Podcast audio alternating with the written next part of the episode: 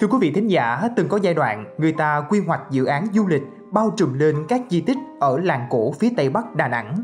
Và khi cư dân miền biển cùng dư luận lên tiếng, đã có sự thay đổi tích cực. Các di tích được đưa ra khỏi dự án, nhiều lối đi được mở ra để dân biển không phải xa biển. Trong số podcast ngày hôm nay, chúng tôi sẽ mang đến cho quý thính giả câu chuyện về các di tích được xem như là báu vật của làng biển Nam Ô này quý vị nhé. Thưa quý vị, mới đây, chính quyền đã duyệt quy hoạch thêm công viên và quảng trường sinh thái, mà nhất là giữ nguyên rừng tự nhiên của làng biển này. Khi đứng từ đường biển Nguyễn Tất Thành, Đà Nẵng, nhìn về phía bờ Tây Vịnh Đà Nẵng, sẽ thấy một màu xanh vươn ra ngoài biển.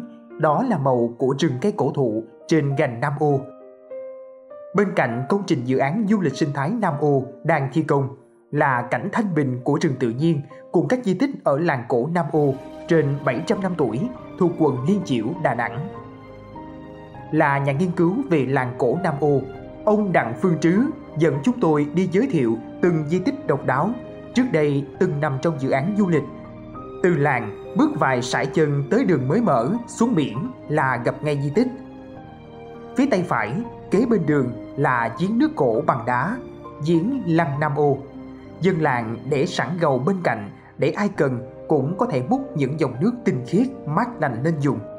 Ông Trứ chia sẻ rằng giếng cổ châm được tái tạo vào năm Bảo Đại thứ 9 năm 1934. Giếng nước cổ này đến nay dân làng Nam Ô vẫn sử dụng ngon ngọt ít nơi đâu sánh bằng. Bước lên là di tích dinh cu hồn, thờ chiến sĩ trận vong trong lịch sử.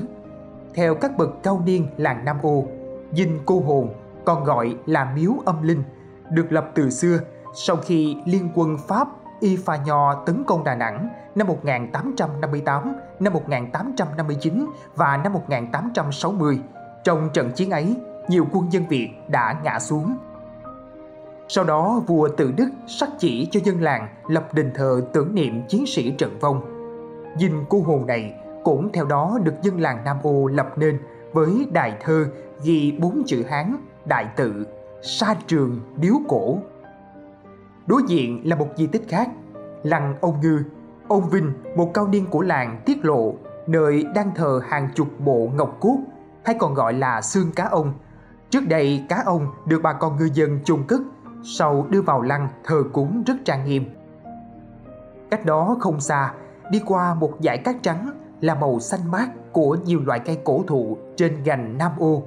Theo các bậc cao niên, gành đá Nam U như con chim phụng có mỏm hạt xanh nổi lên giữa bãi cát vàng như đuôi cánh ngàn năm xòe cánh muốn bay ra biển lớn. Theo ông Trứ, từ xa xưa, gành đá Nam U được xem là núi cấm, cấm chặt cây, cấm lấy đá. Quy định này được dân làng nhiều đời tuân thủ nghiêm ngặt, ai vi phạm sẽ bị bắt tội.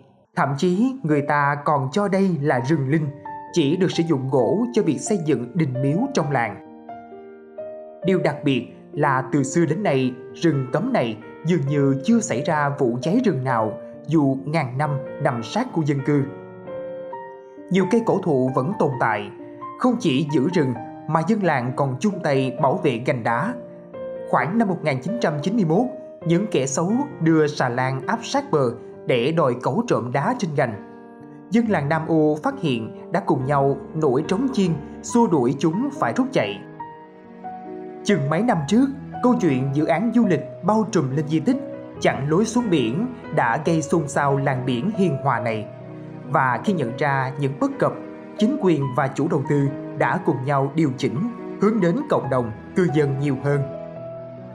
Thành phố đã điều chỉnh quy hoạch, cuối đường Nguyễn Tất Thành được đầu tư công viên cây xanh, bãi xe công cộng, mở năm lối xuống biển, tách gần Nam Ô và bãi cát ra khỏi dự án để phục vụ cộng đồng. Anh Việt Hùng, người làng Nam Ô vui vẻ nói rằng từ hồi mở công viên như khoác áo mới cho đoạn ven biển này, ngày nào chúng tôi cũng ra đây tập thể dục hoặc đi dạo.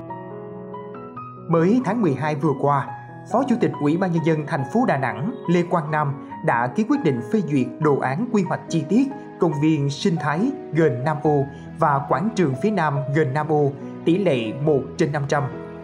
Theo đó, diện tích nghiên cứu quy hoạch bao gồm khu vực gần Nam Ô khoảng 53.261 m2, bao gồm phần diện tích rừng tự nhiên giữ nguyên hiện trạng khoảng 32.138 m2. Diện tích phê duyệt đồ án quy hoạch chi tiết 21.123 m2, gồm diện tích công viên sinh thái gần Nam Ô 18.682 m2 và diện tích quảng trường phía Nam gần Nam Ô 2.441 m2. Việc hình thành công viên sinh thái và quảng trường công cộng là để bảo vệ gần Nam Ô, tổ chức không gian công cộng kết hợp khai thác du lịch để phục vụ người dân và du khách, đồng thời bảo tồn, tôn tạo các di tích trong khu vực gần Nam Ô giữ nguyên hiện trạng đất rừng tự nhiên. Đại diện công ty cổ phần Trung Thủy Đà Nẵng, chủ đầu tư khu du lịch sinh thái Nam Ô cho biết, đơn vị sẽ bỏ toàn bộ tiền để trùng tu, bảo tồn khu vực gần Nam Ô. Công ty này cũng cho biết thêm đã đầu tư xây dựng phía cuối đường Nguyễn Tất Thành với công viên, bãi đổ xe, nhà chờ, nhà vệ sinh. Những công trình này chủ yếu dành phục vụ người dân, cộng đồng và hài hòa với cảnh quan khu vực.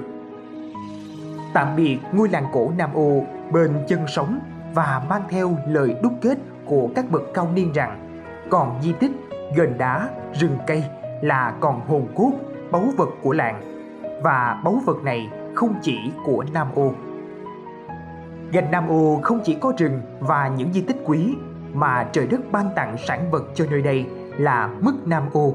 Tương truyền là món tiếng vua. Món ăn này bổ dưỡng, trong mát và tràn đầy sinh lực. Những tháng cuối năm giá lạnh, mưa phùn, sóng phủ gần đá cũng là khởi đầu của nghề ăn mứt biển. Mứt mọc ra từ những tảng đá sần sùi đã trở thành đặc sản bồi bổ cơ thể nước tiếng của vùng đất Nam Ô. Đặc sản này chỉ sản sinh khi thời tiết thật khắc nghiệt như sự kết tinh của đất trời và hẳn nhiên người làm nghề phải can đảm, nhẫn nại chịu đựng cái khốc liệt của mưa phùn, gió bấc để hái lộc trời.